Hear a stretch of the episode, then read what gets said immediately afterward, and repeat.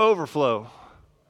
So uh, we started this te- teaching series out of the, the Gospel of Luke uh, because I was convinced that uh, I'm more and more convinced of it every day. Of when I talk to people about Jesus, the Jesus they tell me about is not the Jesus of Scripture.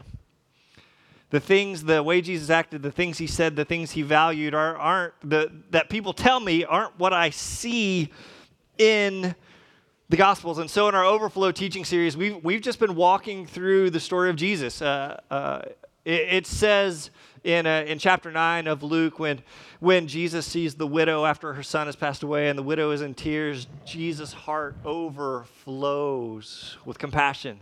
And that's what I want. I want your heart to overflow with Jesus. And, so that's what we've been talking about. That's what's been driving this whole series. Um, and today, my, my task is incredibly difficult because the writer, Luke, a Gentile writing to Gentiles, takes Jesus' great Sermon on the Mount. You guys familiar with this? Kind of a, a his Braveheart speech of who he is and what he's about and what he values. Uh, it takes Matthew three chapters. Uh, Matthew, the good Jewish guy, takes three chapters to share the Sermon on the Mount. And Luke says, I can condense that, and he does it in 30 verses less than a quarter of the length. And so when Luke compresses this incredible teaching of Jesus, what he does uh, uh, effectively is, is what my son does to me. So I've got a three year old, his name's Cannon, he's very precocious. Um, sometimes I'll be asleep, you know, on the couch or, you know, in, in bed or whatever, and our, our sweet little three year old will, will sneak into the room like a ninja, somehow climb onto the bed and with me laying peacefully there, he will jump as high as he can while simultaneously yelling, Wake up! And then land, usually with knees first, uh, kind of in this area of my body, if that makes sense. You guys have three year olds, you know what I'm talking about. Um, and that's kind of how this teaching is supposed to hit us, I think. Uh, today, I'm not really gonna. I'm not really gonna teach teach that much. I, I'm not gonna deliver you a teaching as much as I'm gonna drop one on you, because that's what Luke does. Bombshell after bombshell after bombshell, Jesus just drops this incredibly heavy message. When I was studying it, I just wanted to lay in the floor of my office and lay the Bible on my face because that's what it felt like. It's weighty and it's difficult. So, Tough job. Are you guys ready for this? All right. So we're going to look at six bombshells out of Luke's teaching, uh, or Luke's telling us of Jesus' teaching on the plain. So we're going to read a bit of scripture, talk about the bombshell, then we're going to keep going. All right. So let's go to this first section of scripture. In Luke chapter 6, verse 20 through 26, it says, Then Jesus turned to his disciples and said, God blesses you who are poor for the kingdom of God is yours. God blesses you who are hungry now, for you will be satisfied. God blesses you who weep now, for in due time you will laugh. What blessing awaits you when people hate you and exclude you and mock you and curse you as evil because you follow the Son of Man? When that happens, what's it say? Be happy. Yes, leap for joy, for a great reward awaits you in heaven. And remember your ancestors. Uh, their ancestors treated the ancient prophets that same way. What sorrow awaits you who are rich?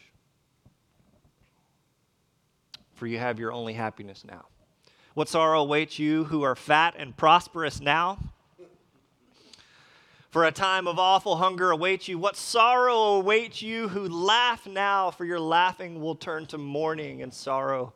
What sorrow awaits you who are praised by the crowds, for their ancestors also praised false prophets.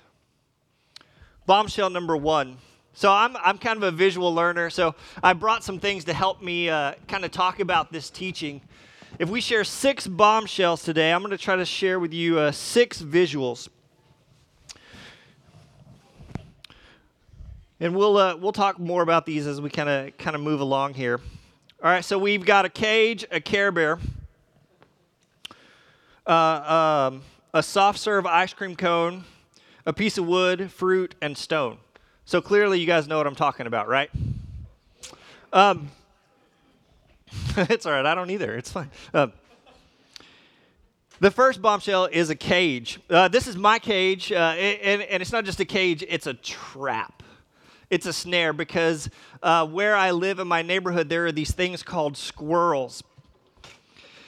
And uh, mostly I don't care about squirrels. Mostly they don't bother me or, or annoy me, except for twice in the first year of living in our home, our squirrels uh, chewed through the fuel lines of two of our cars. Now I don't like squirrels so much. When I called the uh, when I called the like animal service of the state of Tennessee, they said the first thing they asked was, "Do you have a Mercedes?" And I was like, "No, I'm a preacher." Uh,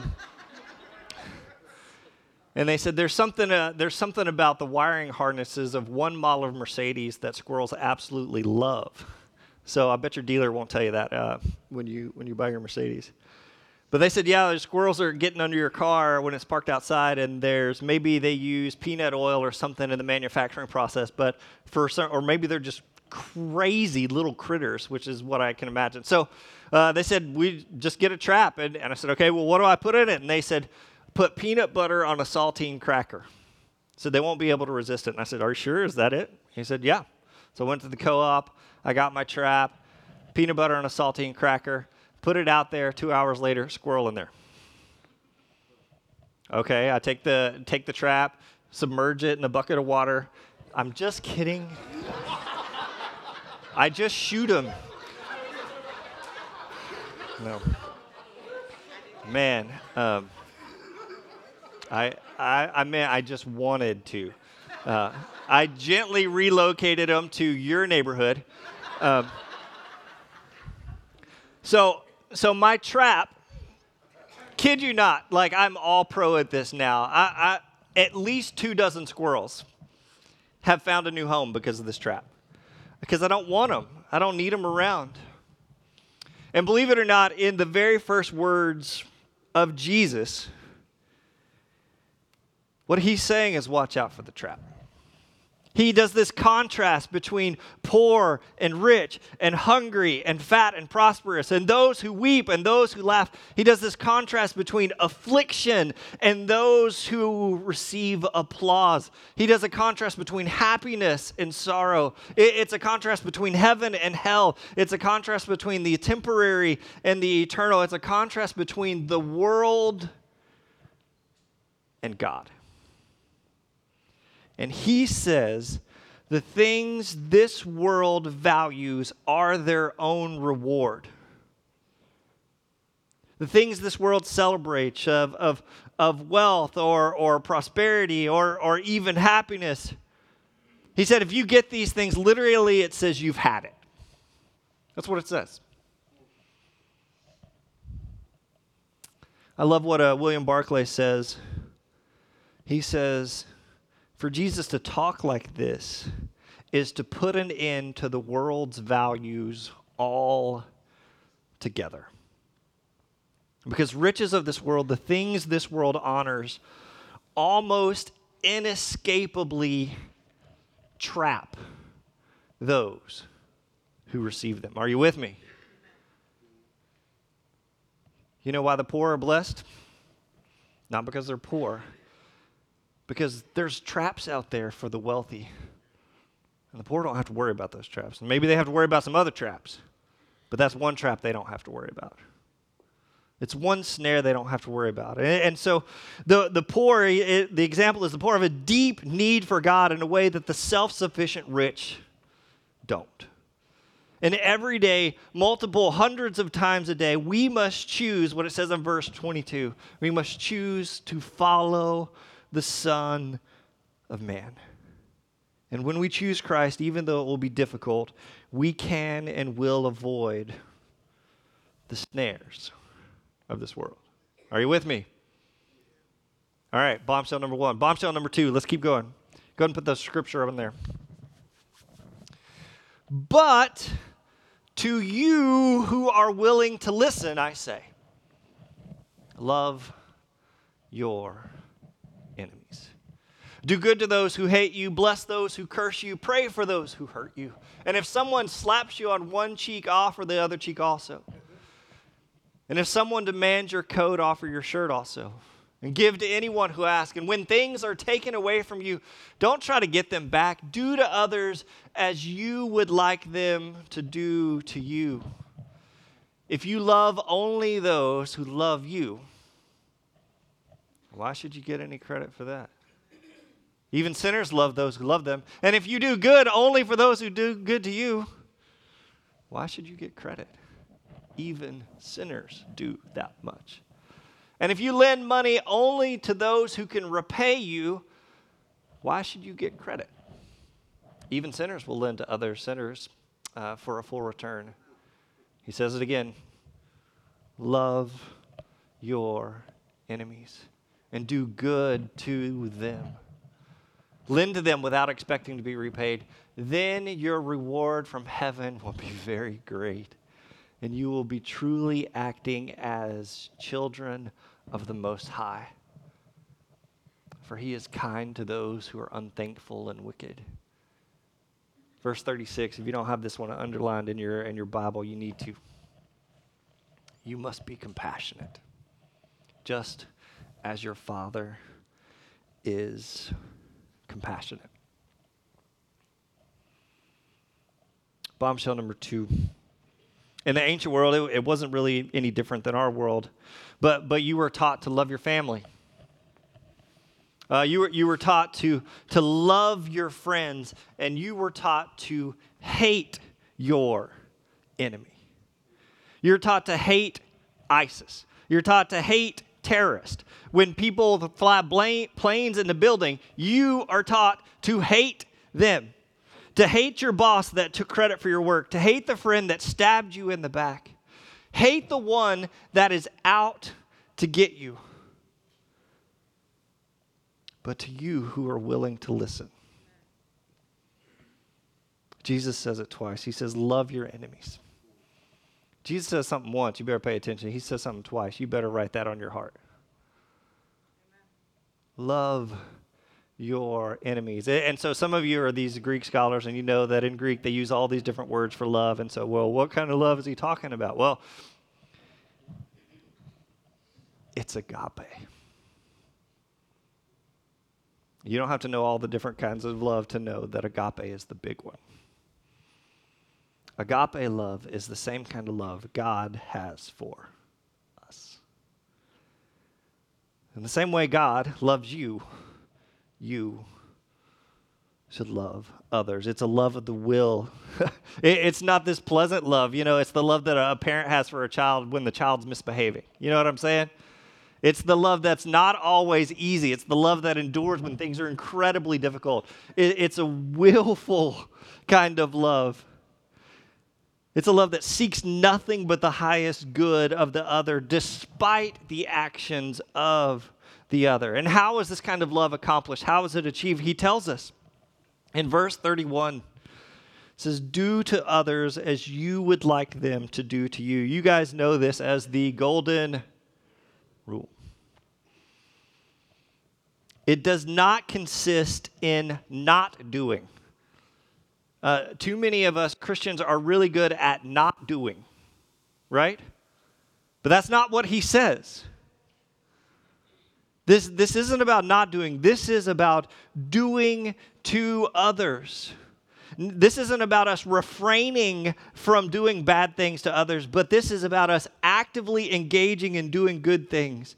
And, and that's what he says. He says, Do good to those who hate you. He said, Don't just avoid the people you hate. He says, I want you to engage them, I want you to do good for them.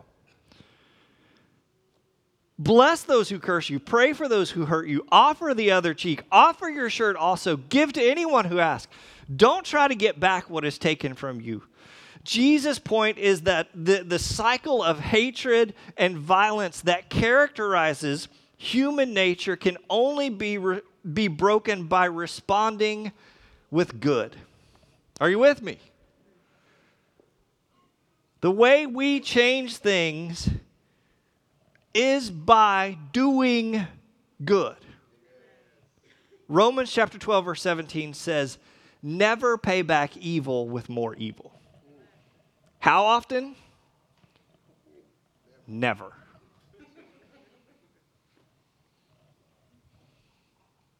Never pay back evil with more evil. Uh, I shared a tweet from uh, Bob Goff. You guys know Bob Goff. We, we did his book before, the, the Love Does book. His tweet was simple and it summarized this kind of whole idea. He says, Love everyone all the time, no matter what. So, bombshell number two the essence of the gospel. I can't think of anything better. How about a Care Bear? This is actually my wife's Care Bear from when she was a little girl, so you can't have it. Um, the essence of the whole gospel is to love your enemies. In verse 35, it says this. I, I want to come back to verse 35 and 36. I think I have those on the screen. There it goes. Kind of, kind of jumbled together, but verse 35 and 36 it says, "Love, do good, then you will truly be acting as what? For he is kind to those who are unthankful and wicked. You guys know that whole verse about he makes the rain fall on the just and the unjust alike. Like that's just who he is. Like, like he just loves. Like he can't help it. And then verse 36, you must be care bears. The identifying mark for us as children of God is compassion. And it's, and it's not just idealism. Like, like, I don't think Jesus just presented this as like, you know, these are great ideas for you guys to think about and ponder. Like, I, I think this is, this is, he's saying this is actually possible.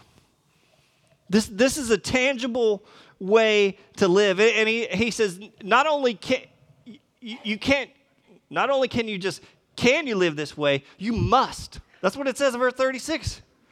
You must be compassionate. And, and that's a statement really of who you are. Like this love is, becomes a fundamental ethic, a distinguishing mark. It governs all our behavior. We are compassionate. We love. We do good because we are children of God. Are you with me? Yes. Bombshell number two. Bombshell number three. Oh, you're going to like this one. Go ahead and put it on the screen beginning in verse 37, I think. There it is. Oh, man. Do not judge others, and you will not be judged. Do not condemn others, or it will all come back against you. Forgive others, and you will be forgiven. Verse 38 Give, and you will receive. Your gift will return to you in full, pressed down, shaken together to make room for more, running over and poured into your lap. Don't you love that? The amount you give, I don't like this last part. The amount you give will determine the amount you get back. First time I read that when I was studying this week, I wrote the words, I hope not, next to it.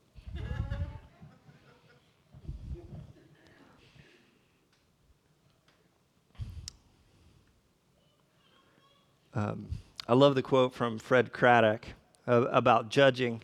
He said, uh, he said, apparently, God's gracious and forgiving treatment of others, God's gracious and forgiving treatment of adulterers and tax collectors and prodigals, leaves the work of judging unattended, and so we must take care of it for him.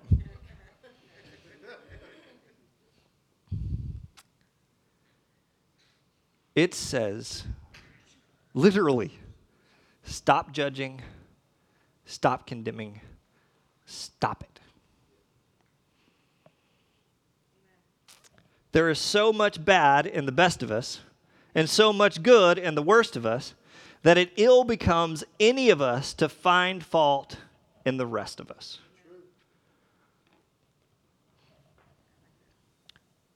So,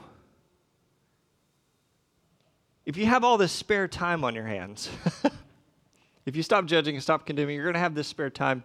So, in response, I want you to give.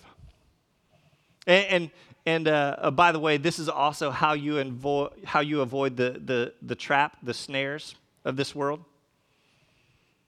It says, I want you to give. And I love the example he uses in verse 38. He, he describes this Your gift will return to you in full, pressed down, shaken together to make room for more, running over and poured into your lap. And, and it's, a, it's a merchant scene. I, I don't know, like, I try to think of like ancient you know the ancient near east palestine you go to the market and they're selling spices and grains and and and you show up and and you give them your sack to fill up with with sugar or spices or or whatever you know and they don't just fill it up like below the level you know so you can tie it off nicely but like this is a really generous merchant. He's he's pouring into your sack so it, it pours over and you're holding your sack and like you're ho- it's pouring out into your shirt and you're like this is how much you get it made me think of um, an ice cream cone. So, uh, my uh, Philip, who's not here today, uh, every Wednesday we get some guys together. We've been going to Jason's Deli for lunch. Uh, it's just something we've been doing for a while. We pray for each other, encourage each other, and uh, um, we, we go there because we can eat the salad bar and tell our wives we're being healthy. But they also have free ice cream. You guys know the it's got the free soft serve at the back. We don't have to tell them that part. Um, and uh, I, the first time we went, we came with Philip, and, and uh, I went back there. You know how to do the soft serve thing? You pull the handle, and man, I'm no good at that. I, I, it, I can get like one and like a half, and then it starts to fall off, and I have to stop because I got, ah, that's all I, man, I messed mine up. But Philip is all pro at this. Like y'all should see this skill. Like it's it's unbelievable uh, this past week when we were there, literally people were lining up to have Philip do their ice cream for them. Because he's got this gift of, man, he bounces it and he holds it right here. Like this is where he's watching this thing. And he's going the perfect speed and he's building and building and building. The first one he gave me, I kid you not, was like up to there. I told Philip, man, just go into business, set out a tip jar, you're good. I know Jason's Deli isn't planning on them getting that much. But man, that's that's what it talks about. So when we're generous, it like it comes back to us pressed down, shaken together, overflowing. And so he says to give. Give. Be generous. Bombshell number three. Bombshell number four. We're going to go fast. Uh, verses 39 through 42. Then Jesus gave the following illustration Can one blind person lead another? Won't they both fall into a ditch? Yeah. Mm-hmm. Students are not greater than their teacher, but the student who is fully trained will become like the teacher. And why worry about a speck in your friend's eye when you have a log in your own? How can you think of saying, friend, let me help you get rid of that speck in your, in your eye when you can't see past the log in your own eye? Hypocrite. First, get rid of the log in your own eye. Then you will see well enough to deal with the speck in your friend's eye. Uh, this is the most obvious one.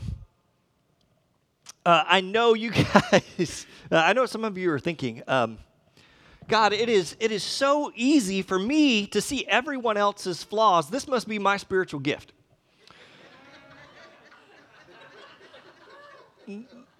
No. No. Jesus uses the word hypocrite. Uh, that's, a, that's a theater word, if, if you didn't know. In, in Greek, it's a theater, it's one who wears a mask one who pretends. And that behavior is, is totally inappropriate for followers of Jesus.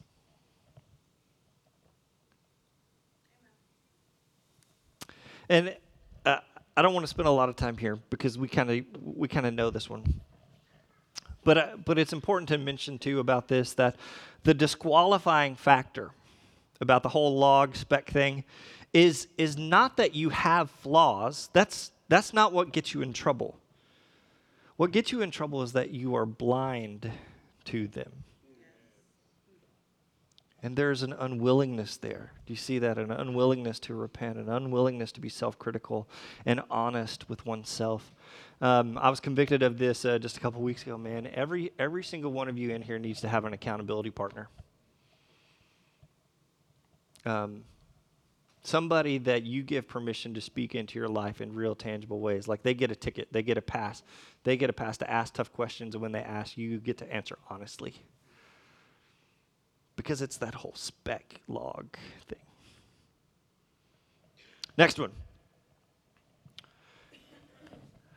A good tree can't produce bad fruit, and a bad tree can't produce good fruit. A tree is identified by its Figs are never gathered from thorn bushes, and grapes are not picked from bramble bushes.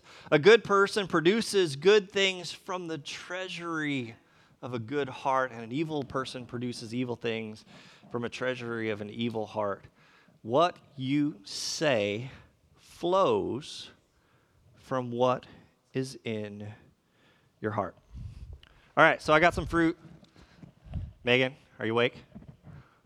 Nice. So proud of you, Rick. I'm like you're looking in the back row. Back row. David Browning all the way to the soundboard. Oh, yes. What kind of fruit is this?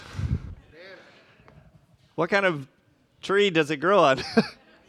Banana tree. What kind of fruit is this? It's oh, sorry, it's an apple. It kind of looks like it grows. A, need to throw you some. Um,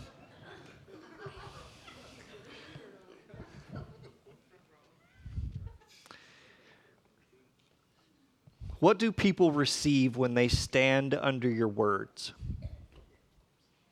Like fruit from a tree, the words that come out of your mouth tell us something about you. And I hate this, but it's true, right?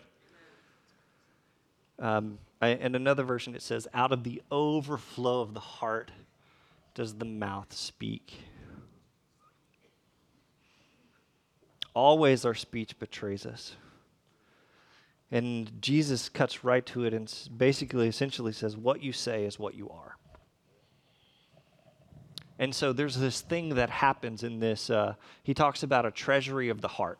It comes out of the treasury of the heart. And, and this is one of the things we work on as Christians all the time, as a church. We're constantly working on. Because what he's talking about is not a change of language. You can change your language all day long, but what he's talking about is a transformation that starts from the inside out does that make sense? And we, we work on, sometimes we work on our words, we work on our words, we work on our words, we work on our words, when really we just need to work on our heart. And that's what Jesus is calling for. All right, one more. Go ahead and throw those. Um, Jesus says, I'll show you what it's like when someone comes to me, listens to my teaching, and then follows it. It's like a person building a house who digs deep and lays the foundation on solid rock. And when the floodwaters rise and break against the house, it stands firm because it is well, be, well built. But anyone who hears and doesn't obey is like a person who builds a house without a foundation. And when the floods come, and you guys know they're going to come, when the floods sweep down against the house, it will collapse into a heap of ruins. Finally, the last is uh, again, it's pretty obvious. Here we go. Um, just kidding. Just kidding. Wait, who's asleep? Um, uh, in, in Palestine, in the ancient Near East, in, in the summer, the, uh, uh, in a lot of cases, the riverbeds will dry up. Even, even wide rivers, even in the summer, they'll dry up, leaving this nice, flat, sandy plain, which looks like a really great place to build a house. And, and this teaching is, is really about foresight because if you kind of uh, take some shortcuts instead of looking for rocks and stones, instead of taking the time to be a little bit meticulous, you could build your house on a, I mean, a perfectly flat, level, sandy place, and for a little while it's going to be okay. But you've got to think about the future. We can't just have short sighted vision because we know storms are going to come and if we want to avoid the avoid what comes with that, then we've got to build on a solid foundation that that takes uh, not more than just a short-sighted vision, but it, it really takes doing the work. It's about doing the work. All right, so I know I've hit you with a couple of bombshells. I want to wrap things up. Um, Rico, if you guys, if y'all want to go ahead and come up here, I just want to share a couple more thoughts Um, in just a minute, we're going to have a time of kind of a, we kind of do things together here sometimes, but we're going to have a time of communion. And so around the table, uh, around the room, we have uh, communion set up, the Lord's Supper set up, and we're going to create a space for you to commune with the Lord, to commune with each other, invite you to share with each other. Um, but it's also a time for you to respond. If there's ways we can pray for you, serve you, maybe you have a desire to get baptized. Uh, maybe you haven't been following these things as you should. There's a way we can pray for you serve you. We, we want to do that. Couple final thoughts.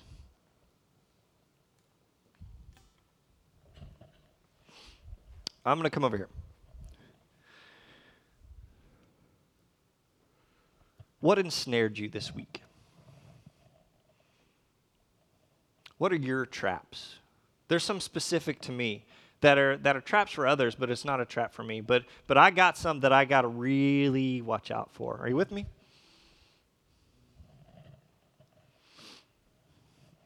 How did you do this week?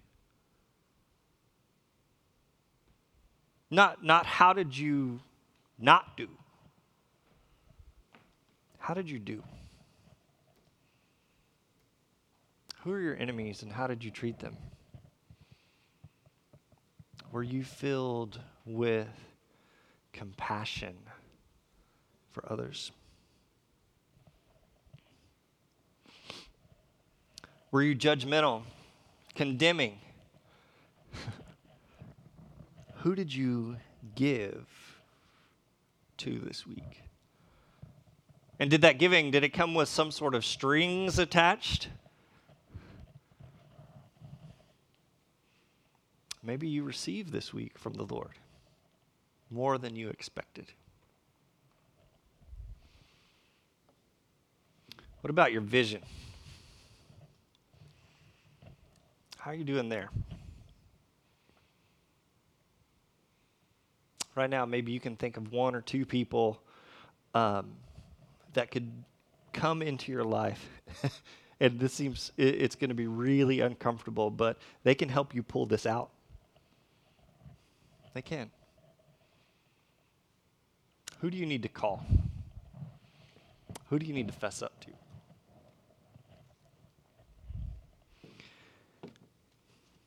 What's been the content of your heart? Have you let it slip?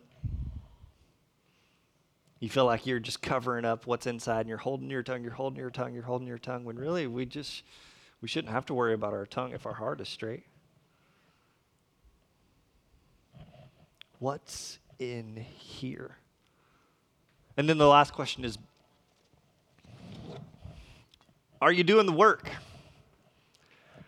Um, are you doing the work to make sure what's in your heart is of God? Jesus says in this in the same teaching in verse 46. I don't like this either. He says, Why do you call me Lord, Lord? But don't do what I say.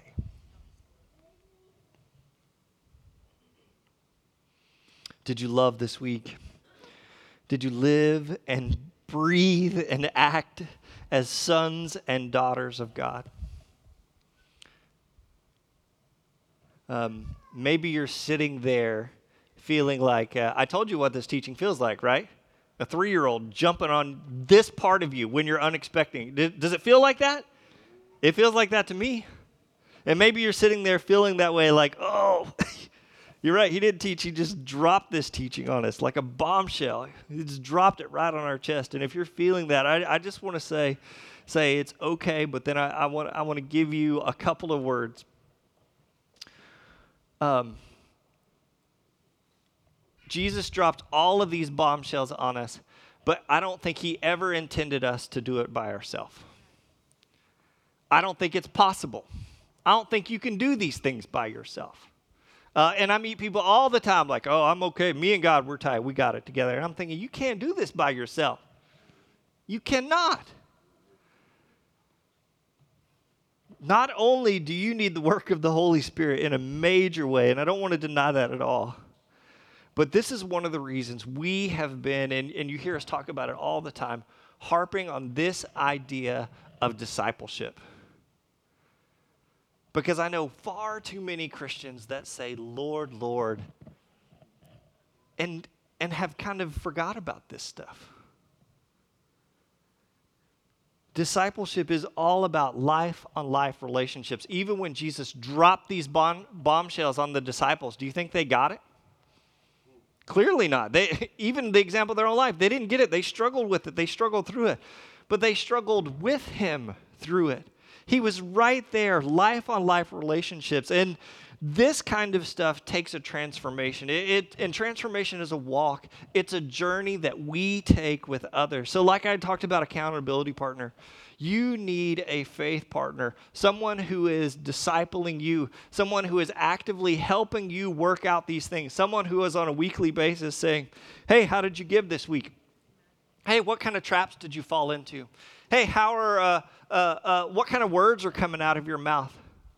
This is what it means to be disciples of Jesus, to bring our lives into alignment with Jesus, to live the kind of life He said is possible. And so, as we send you to a time of communion and, and prayer and response, I just, I just challenge you to commit this morning um, not to doing these things all by yourself, but commit to joining a disciple group, commit to, to partnering with two or three others to help you not just say, Lord, Lord, but actually do what he says. So let's pray together, and I'll send you to a time of communion. Father God, I thank you so much for your word. Whew, it's too much for me. God, I can't do all this by myself. Um, and I'm the pastor. God, we need you to work in us. We need the strength and the power, the conviction of your Holy Spirit. Right now, Father I pray the Holy Spirit is convicting hearts, is, is convicting us right where we sit. Because, man, God, maybe our words have been tight, but our heart has been loose. And so, God, I pray for, um, man, I, I pray for the power of this teaching that was so relevant and so good then. I pray for the power of this teaching to come alive in us even now today, to bring about transformation today. We, we aren't in this just to just to show up or to sign up, but but God, this is about a change that needs to happen in us. And for some of us, God, it's been a long time since anything has changed. It's been a long time since anything in us has been broken open and pulled apart. It's been a long time before we placed anything before you.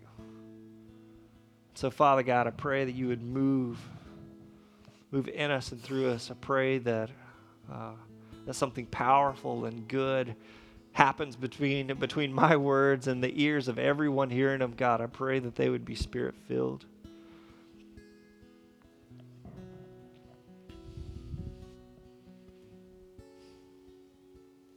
Father God, we love you so much. We know none of this is possible without you, without your son Jesus. So, Father God, I just, uh, as we enter into this space, we remember your Son. Not just the, the life he gave, but, but the words, the teaching he gave us. So, Father God, as we enter in this space, this time of communion, there's no better place to, to kind of deal with some of this stuff, to kind of handle some of this stuff than, than with you honestly and openly and authentically now. So, Father God, as we take this cup and as we take this bread, these, these symbols of, of life and death, these symbols of grace and forgiveness and sacrifice, all mixed together. Father God, produce a change in us. Maybe it's just a maybe it's just enough to call somebody else and have them start meeting with somebody on a regular basis, start talking to somebody about the hidden things in our life. Father God, we love you. we thank you already for the forgiveness that's for all the times we've fallen short. You're there, here you are again, full of grace, arms open wide, not not condemning, but inviting. So, Father God, we love you. Help us to follow these teachings. Help the help these word help these things not to just be words on our lips.